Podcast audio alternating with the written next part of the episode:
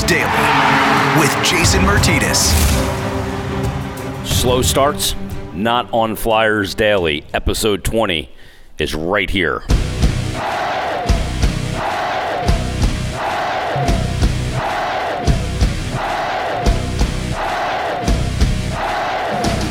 And welcome to Flyers Daily, episode 20, with yours truly, Jason Myrtetus. We tore the door off the room. We're ready to go from the opening shift here on Flyers Daily.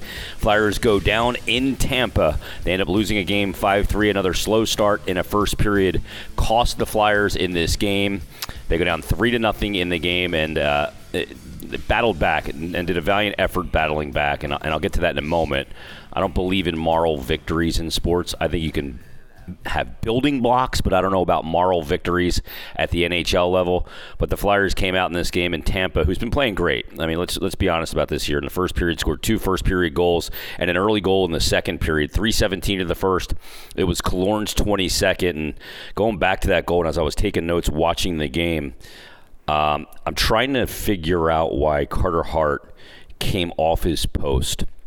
I think he lost sight of the puck as the play kind of broke down but he had a great post lean and seal on that glove hand side post. And for some reason, he came off it, and that opened up the smallest of holes. And Killorn put it in and made the score one to nothing. Paquette right in the high danger spot, right in the slot, uh, gets a great pass from down below the goal line. Bang! It's two nothing, and then. Uh, uh, another goal early in the second period, and Flyers find themselves down 3 0 in the game. They're able to get one back in the second period to make it a contest when Provorov got his 11th on the power play. Giroux and Couturier with the assist.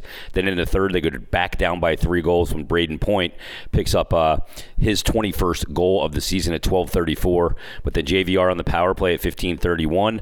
Then Alain Vigneault pulls the goaltender really early, about four and a half minutes left in the game. He pulls Carter Hart down two and gets rewarded for it because it's 16 15. Claude Giroux ends up scoring. Initially, they called it no goal, but it was clearly well beyond the goal line. Giroux picks up his 16th, and his five game point streak is still alive.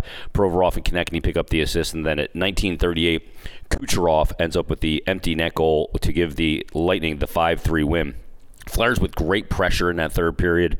They kind of tilted the ice midway through the second, but were unable to get all the way back, and therein lies the despair. They end up out shooting Tampa 33 to 24 in the game.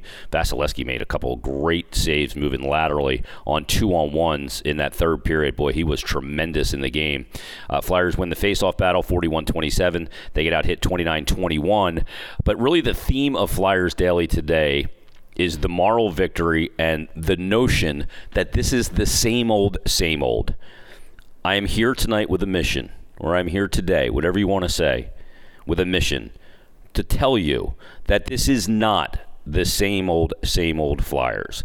If you are not paying close enough attention to know that this year is far different than the past three years, then I don't know what to tell you. You may disagree with me, I understand. But this is not the same old, same old. This notion that you're going to go through an 82 game schedule and you're going to be at peak performance in every game is crazy. And sometimes what looks like a lack of effort is simply maybe a little bit of a lack of energy. Maybe, just maybe, the other team is really good. Think about that. Tampa Bay was riding a nine game winning streak. They're the best team in the NHL right now. They've got a ton of talent. And I don't believe in moral victories to the point where I go, well, they only lost, they, you know, they got within a goal and they proved they could skate with the Tampa Bay Lightning. They only won one nothing to the Lightning back at the Wells Fargo Center on a fluky goal a couple weeks back. There are no moral victories, but they are building blocks. Now, I put out a tweet after the game and I said, no moral victories. The Flyers battled back but came up short. But the lesson here, and there should be a lesson when you lose, the lesson is is that you have to be ready to start the game. Now, I also tweeted, I said, I feel like I've said that before, especially for road games. And it's true. It happened earlier this week. The Flyers won at home 4 to 1 over the Florida Panthers on Monday.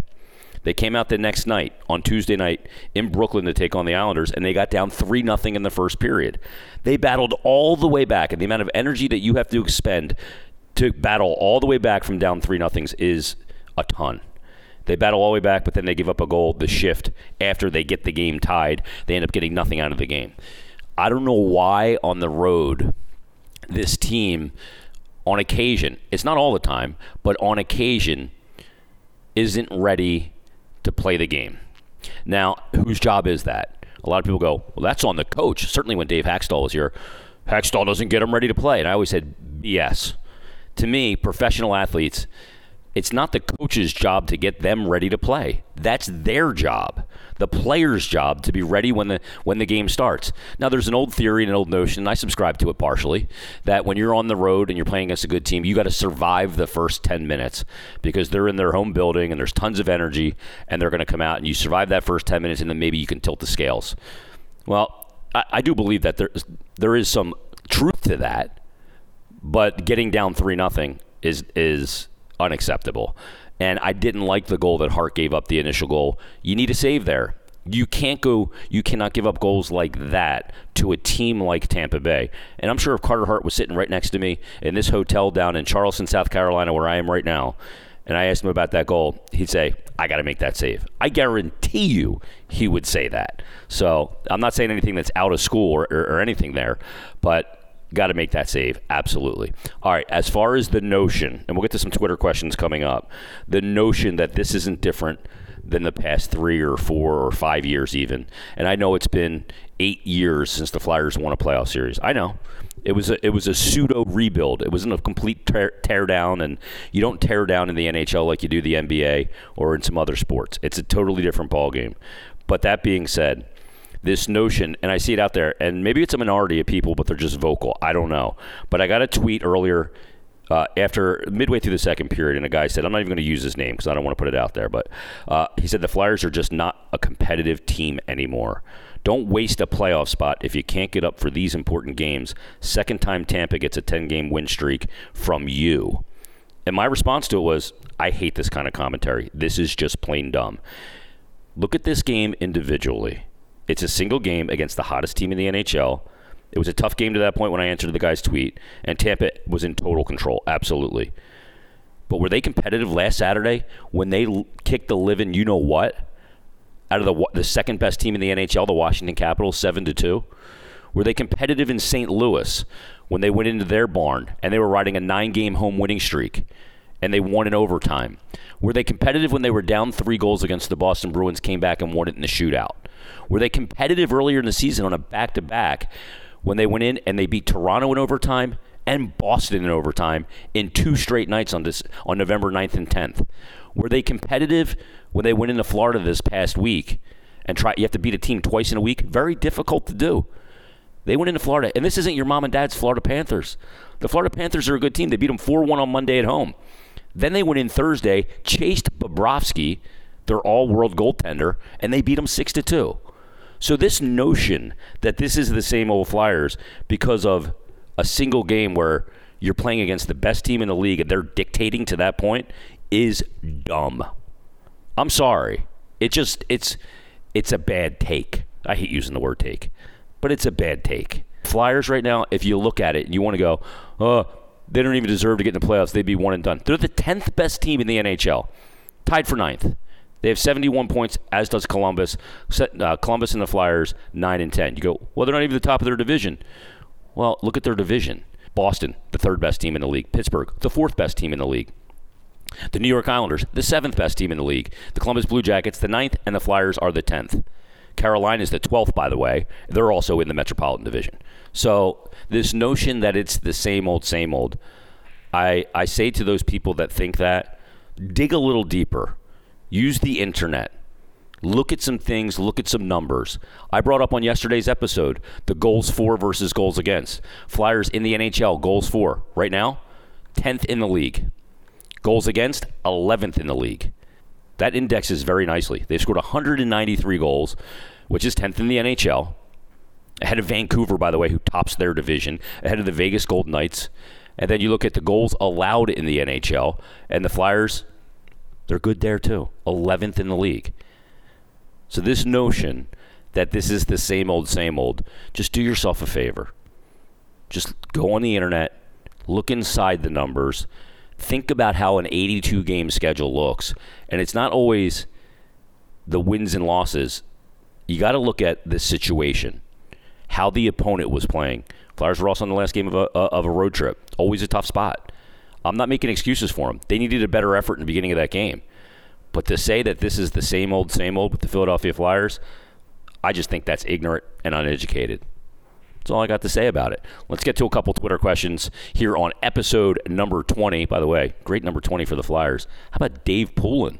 That's a good one, right? Uh, Joe tweets in and says, "Any thoughts on the team slash Hart's road woes?" Um, I, I, dug into this a little bit last week, and the road woes I, they really kind of compounded on the Flyers. To say that it's overblown, I think would be a disservice because I know from talking to Alain Vigneault that they've tried several different things, changing in their schedule, the way they prepare for road games, their routine, to do things differently to try and have more success on the road.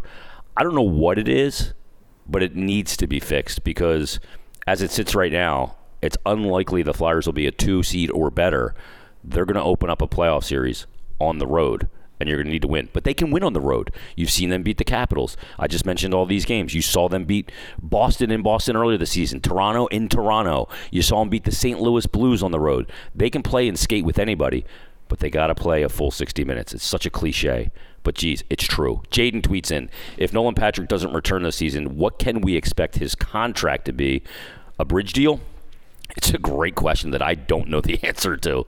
I don't know how you'd make any kind of long term commitment to a guy that just missed an entire season for an ailment that you have a hard time treating and you have a hard time diagnosing. So you'd have to do some sort of bridge deal and, and try and make it work in some way, shape, or form.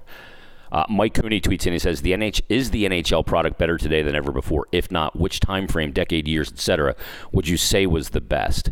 Is the product better? This is an interesting question because the product, yes, is probably better from a hockey standpoint. Is the theater better? Is another diff- is another answer. Because to me, I think the 90s hockey, and I think the NHL's peak was 1994, probably because the New York Rangers won the cup, but the hockey around that time was sensational. And you had a lot of theater, and you had villains, and you had, not that it was better because fighting was in it, but when a guy like Ty Domi came to town, it was a party because everybody wanted to see somebody get a piece of Ty Domi. Rick tweets in and says, What's going on with Ghost? Sending him down doesn't do much for a trade value. Do they believe in him? Is this just a reconditioning to get him up to game speed and then wait till the offseason to make a decision? Well, yeah, they're sending him down. They're not trying to devalue him. They're sending him down. He actually requested it to go down, get some games in to see where he is before he can jump back in at the NHL level. Then I applaud him for that. It, that's not an easy thing to do for a, a pedigreed NHL player, um, but he's going to go down and get a conditioning sent when he is well enough to do so. He's still dealing with some of the injury. Jason Larson tweets in, he goes, Will the Flyers explore a backup goaltender before the deadline? My answer would be, Why? You have Brian Elliott he's been very good. Flyers are 11th in goals against in the entire NHL, so uh, I doubt that they'll do that. Uh, Steve tweets in, do you agree that the Flyers should stay put come trade deadline day? It's a hard question, Steve, because I don't know the status of Nolan Patrick, and they don't know the status of Nolan Patrick. That's the game changer. He's practiced a bunch lately. But is he going to be able to be cleared for contact and get on the ice? That's another question.